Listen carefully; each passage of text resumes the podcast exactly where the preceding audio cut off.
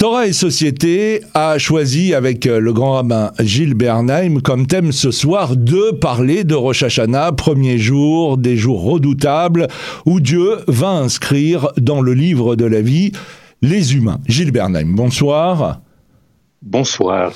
Dans le livre des nombres, il est écrit le septième mois, le premier jour du mois, vous aurez une sainte convocation, vous ne ferez aucune œuvre servile, il sera pour vous jour de la Teroua. Et la Mishnah d'ajouter le monde est jugé sur quatre sujets. À Pessar, pour ce que produit la terre, à Hatzeret, sur les fruits des arbres, à Rosh Hashanah, tous ceux qui vont dans le monde devant lui comme en troupeau, ainsi qu'il est dit, il a formé leur cœur à tous et connaît leurs actes, et la fête de Sukkot, la fête des cabanes, sur l'eau, autrement dit sur les précipitations annuelles. On sent bien là, Bernheim, toute la solennité de ce moment de Rosh Hashanah. Oui, il y a une grande solennité qui, dans le texte, les, quatre références que vous avez données du calendrier juif, euh, nous renvoient à un texte de Mishnah et de Gemara dans le traité de Rosh Hashanah.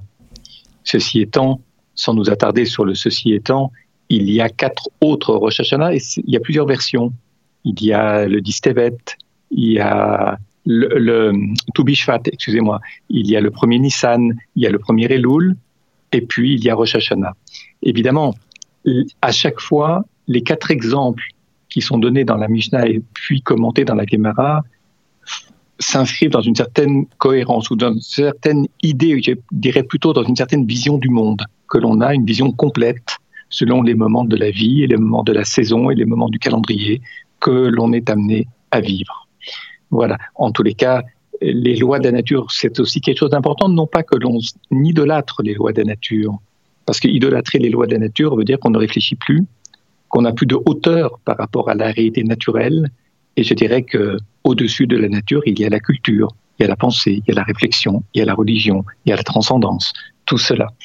Mais pour autant, ne pas fuir dans la transcendance, ne pas fuir dans la culture et être incapable de gérer les lois de la nature, être incapable de penser la réalité telle que s'expose le monde. C'est le problème de Cain et d'Abel, vous l'avez mentionné. Abel est un homme d'esprit, un homme de sagesse, on dirait aujourd'hui un homme de connaissance, un homme d'intériorité, un homme de bonne conduite. Mais dès qu'il y a la famine, comme le dit le Midrash, il ne sait pas quoi faire. D'un autre côté, il a un frère qui, lui, gère les lois de la nature, qui comprend les lois de la nature. Il est un agriculteur et pour être un bon agriculteur, il faut connaître les lois de la nature. Évidemment, euh, l'un ne fait que ça et l'autre ne fait que ceci. Résultat, dès qu'il y a une crise et que chacun n'est pas à même d'apporter ce qui manque à l'autre, alors il y a l'élimination du plus faible au profit du plus fort. Pourquoi je dis cela? Parce que c'est de la rencontre entre Cain et Abel que naît un troisième homme ou que devrait naître un troisième homme qui est à la fois à même de résoudre les problèmes, ce qu'on appelle, on dirait aujourd'hui les problèmes économiques, donner à manger aux hommes, gérer la nature, comme on disait à l'époque biblique, et d'un autre côté, il faut aussi quelqu'un qui délivre la sagesse, le savoir, l'intelligence, l'observation des choses, l'accompagnement des humains et même des animaux. Tout cela est important. Mais c'est la rencontre entre l'un et l'autre que naît du verbe naître une humanité qui peut vivre et survivre surtout. Mhm. Rosh Hashanah est considéré comme un jour où les créatures du monde reconnaissent Dieu pour roi. Ceci représente l'une des explications pour la joie de ce jour, autant que la sonnerie du chauffard, qui revêt alors un caractère royal, le chauffard annonçant la venue du roi. Et c'est pourquoi il convient d'ailleurs aussi de revêtir de beaux vêtements pour le jour de Rosh Hashanah. Quelle est la source, Gilles Bernheim, de la terroir? Oui, la teroua, c'est, j'allais dire, c'est un, c'est un sanglot qui est lié à la crainte, au fait qu'il y a quelque chose, pas nécessairement qui nous effraie, quelque chose qui nous bouleverse, quelque chose qui nous retourne, qui nous remue, comme on dit. D'un autre côté, vous avez employé le terme de roi. La royauté, ça peut être la royauté des nations, des peuples de la terre, c'est-à-dire une, pure gestion et peu de morale. Protection mais peu de mais peu de, peu de, je dirais, de, de miséricorde, de clémence. Lorsqu'on parle de roi à Rosh Hashanah, on dit Avinu Malkenu, notre Père, notre roi. Notre Père, ça renvoie à la subjectivité, ça renvoie à la transmission, mais ça renvoie à une transmission qui tient compte des liens du sang, des liens familiaux, donc d'une bonne connaissance de son interlocuteur et d'une attention à l'autre. Par contre, le roi ne connaît pas tous les citoyens de son royaume. Et donc, euh, il a, comme la dimension politique nous le rappelle, il a une vision, je dirais pas plus neutre, elle est objective, mais elle ne peut pas tenir compte de la personnalité de chacun. C'est l'idée que l'on se fait de la collectivité, une idée que l'on se fait de la collectivité qui dessine la loi ou les lois que l'on va instaurer pour permettre à tout un chacun de vivre en paix. Mais il, peut y avoir de la brutalité, il peut y avoir de l'injustice. On ne peut pas faire plaisir à tout le monde. On ne peut pas être attentif à toutes les demandes et à toutes les attentes. Bien sûr, c'est la raison pour laquelle le texte, la liturgie de Rosh Hashanah associe le Père au roi, la paternité à la royauté. L'extrême attention du Père à l'égard de son Fils, le souci de transmettre quelque chose et non pas seulement d'imposer quelque chose, comme c'est le cas du roi. L'un ne va pas sans l'autre et l'autre ne va pas sans l'un. Euh, Gilles Bernheim, euh, le monde dans lequel nous vivons aujourd'hui est confronté euh, à des situations. alors, on, parlait de la Terre. on voit bien que les choses sont en train de changer sur notre planète, que le climat change. On voit que les hommes sont plus enclins à la guerre aujourd'hui. On le voit avec avec ce qui se passe en Ukraine. Comment le Juif que nous sommes peut appréhender Rosh Hashanah dans ce climat-là, dans cette terre euh, qui connaît des soubresauts, qu'ils soient écologiques, climatiques euh, ou euh, guerriers Votre question nous renvoie à l'autre exemple qui est donné dans la Mishnah et la Gemara du traité de Rosh Hashanah, à savoir qu'il y a quatre premiers, premiers jours de l'année. Le premier exemple, c'est euh, Toubishvat, le renouvellement des lois de la nature cette nature est belle, cette nature est bonne. Il appartient à l'homme non pas de la vénérer, mais de la respecter et de respecter les besoins des humains. Parce qu'il y a des écologistes durs qui respectent beaucoup plus la nature que les humains.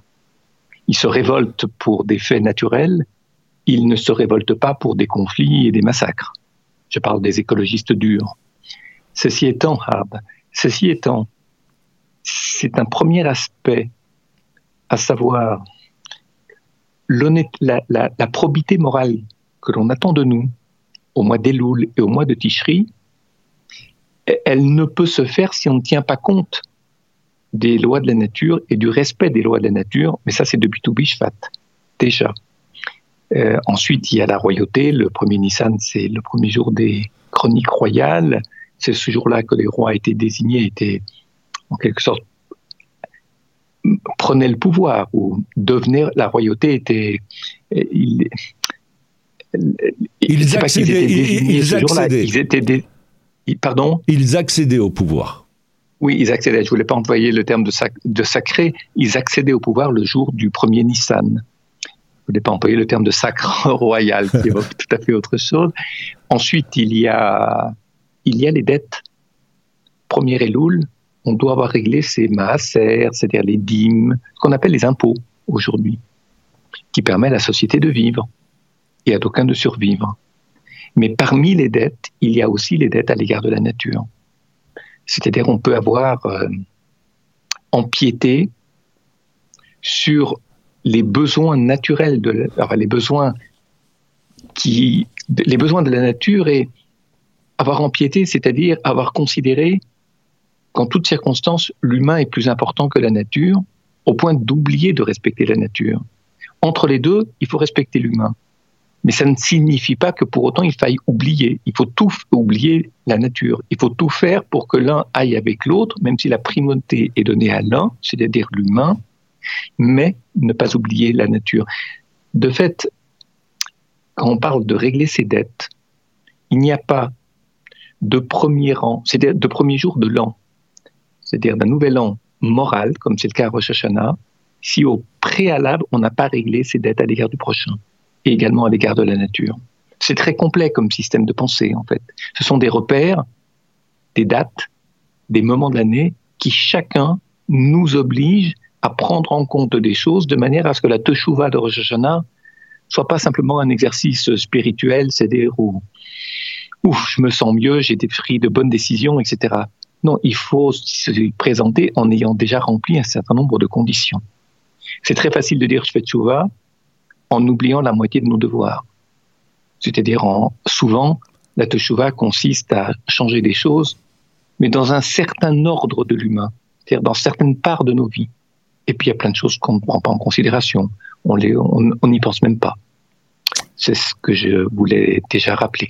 Rosh Hashanah est particulièrement caractérisé comme étant le jour du jugement pour l'ensemble des créatures du monde. Selon le Talmud de Babylone, trois livres sont ouverts à Rosh Hashanah, un pour les totalement justes, un pour les totalement méchants et un pour les cas intermédiaires. Les justes sont aussitôt inscrits et consignés dans le livre de la vie, les méchants dans le livre de la mort et les intermédiaires, eh bien eux, ils sont en suspens de Rosh Hashanah à Yom Kippour. S'ils ont mérité, ils sont inscrits dans le livre de la vie. S'ils n'ont pas mérité, ils sont inscrits dans le livre de la mort.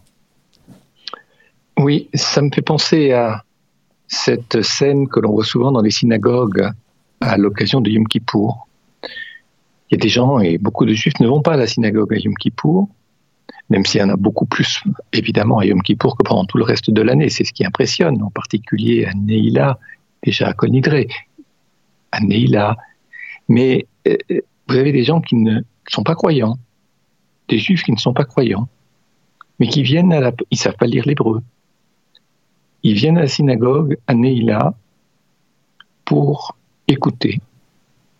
J'allais presque dire pour se recueillir, pour euh, vivre un moment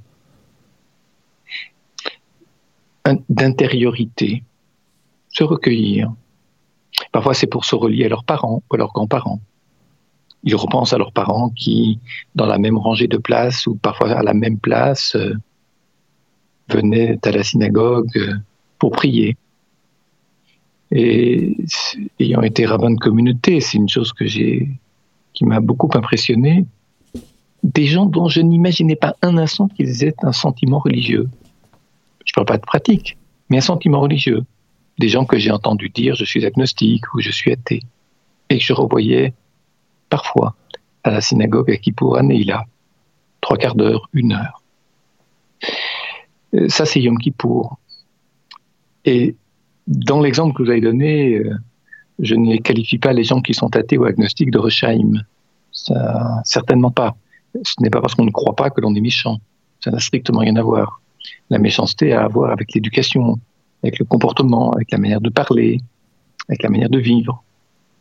Maintenant, il y a surtout après Yom Kippour euh, et vers la fin de Sukkot, Oshana Rabbah, juste avant Shmini Atzeret, le jour qui précède Shmini Atzeret et Simchat Torah.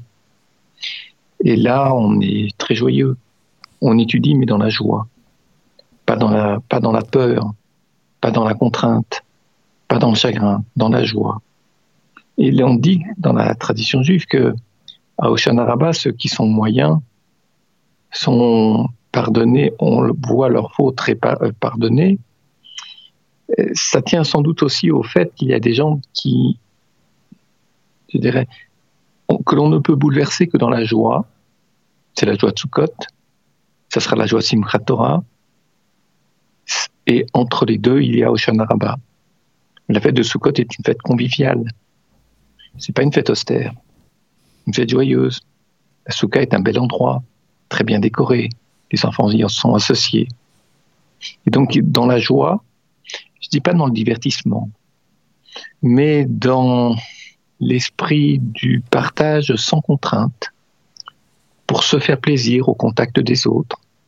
Il y a des gens qui n'ont pas de conviction religieuse, mais qui sont sensibles à l'atmosphère de la soukha. Comme il y a des gens qui ne sont pas croyants, mais qui sont sensibles à l'atmosphère du Shabbat, des repas shabbatiques, la manière dont les juifs pratiquants observent le Shabbat. Ça les touche, même si, même si je dirais, ce n'est pas pour des raisons de conviction religieuse au sens de référence à la divinité. Et, puis, a cet exemple que j'ai souvent cité à cette antenne, qui est un enseignement du premier Rav à savoir, euh, il y a des gens qui participent de la restauration de l'État d'Israël, qui refondent les bases de l'État d'Israël, comme ça a été le cas. Israël a été essentiellement rebâti par des mouvements de juifs, des mouvements juifs qui n'étaient pas du tout religieux, qui étaient socialistes ou communistes. Et à, et à cette époque-là, beaucoup de courants religieux d'ailleurs s'opposaient à la création de l'État d'Israël. Oui, oui, oui. Et ce qui est amusant, c'est que c'est ceux qui étaient contre la création, des, ne pas des Carta, mais des, ou des Satmar, mais ceux qui étaient contre la restauration de l'État d'Israël ont aujourd'hui une position politique en Israël très très à droite. C'est voilà. Je, ne commente pas et je n'ai pas à expliquer la pensée des autres. C'est étonnant. Euh, Gilles Bernheim, n'y a-t-il donc, pas... donc, donc la possibilité de la capara, de l'expiation des fautes, peut se faire jusqu'à Hanouka, précisément pour ceux qui ne sont pas croyants, pas ceux qui participent au, je dirais, à la, liturgie, au calendrier, aux fêtes, à l'étude, etc., mais qui, par leur action sur la terre d'Israël, participent euh, d'une histoire nouvelle. Donc, c'est leur teshuva. Est-ce qu'il n'y a pas un paradoxe à se réjouir, à bien se vêtir, à se faire beau le jour de Rosh Hashanah, à dresser une belle table, alors que, en fait, c'est un jour, euh, c'est le premier jour du jugement pour nous et que la logique voudrait quand même que nous soyons un petit peu inquiets, tristes, à l'annonce peut-être de mauvaises nouvelles, ou que nous n'ayons pas envie, ce jour-là, ben, forcément, d'être, d'être beau et bien présentable. Oui, la, fête de Rosh Hashanah, c'est la fête, bon, c'est le jour du jugement, c'est aussi le jour de la mémoire. Et Yom HaZikaron, c'est important de le rappeler.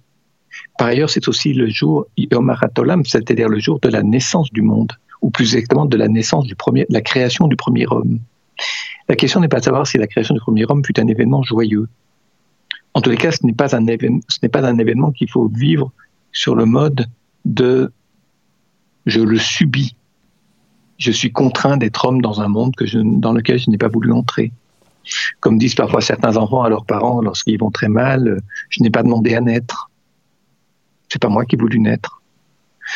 Et on se présente blanc en blanc, dans des couleurs claires, transparence, pas d'opacité, pas d'obscurité, mais de la transparence, la clarté. Les couleurs claires en font partie où il participe. Et puis, une deuxième chose, c'est que Yom HaZikaron, jour de la mémoire, il y a des choses que l'on ne se souvient que si l'on aime la vie. Quelqu'un qui n'aime pas la vie, soit parce qu'il est déprimé, soit pour une autre raison, perd une partie de sa mémoire. Je ne dis pas factuellement, je dis dans le fait que si on n'aime pas, c'est difficile de se souvenir de beaucoup de choses petites mais précises si l'on n'aime pas le monde dans lequel on vit, si l'on n'aime pas la vie dans laquelle on est. C'est logique. On ne peut se souvenir que si l'on aime, parce que lorsqu'on n'aime pas, parfois lorsqu'on déteste quelque chose, on fait tout pour ne pas y penser. Et à force de tout faire pour ne pas y penser, on finit par oublier. Et c'est bien évidemment le contraire qui est attendu des Juifs à l'occasion de Rosh Hashanah. D'où l'idée d'une certaine, je dis pas de décontraction, respiration, recherche d'une certaine forme de sérénité, ce qui n'est pas le même problème qu'à Yom Kippour, qui est un jour d'expiation et pas un jour de mémoire. On va dire un mot sur le rite du Tachlir. Le terme veut dire jeter pour immerger. Dieu immergera toutes nos fautes comme dans les profondeurs de la mer pour euh, qu'ils y disparaissent à tout jamais. Et même du souvenir, ça euh, rejoint ce que vous venez euh, de dire à l'instant. le Zohar d'ailleurs fait un parallèle entre le rite du Tachlir et celui du Cohen plaçant les péchés d'Israël sur le bouc émissaire et le précipitant dans les profondeurs du ravin. Oui, c'est c'est le sort. On pourrait dire c'est le hasard, mais euh, c'est aussi euh, l'expiation. Mais l'expiation, ça veut dire quoi? Lorsqu'en français je dis j'expie mes fautes, j'apporte un sacrifice au temple pour expier mes fautes. Autrement dit, ça serait, on pourrait penser que c'est pour euh, que, que le sacrifice animal serait une sorte de rachat de la faute du pécheur. Euh, on peut aussi, il y a des gens qui pensent que pour réparer une faute, on se punit, soit pour se racheter, soit pour se purifier par la souffrance. Euh, on donne, on offre à Dieu des choses, on ne mange pas pendant tout Yom Kippour, c'est de la souffrance. On apporte un animal, c'est pour se racheter. Cette analyse-là mérite, euh, je dirais, non seulement une remise en question, mais une véritable réflexion. Le korban n'est pas là pour expier les fautes. Alors en hébreu, on retrouve des mots qui font, qui peuvent faire allusion à ça, mais la finalité du korban n'est pas de,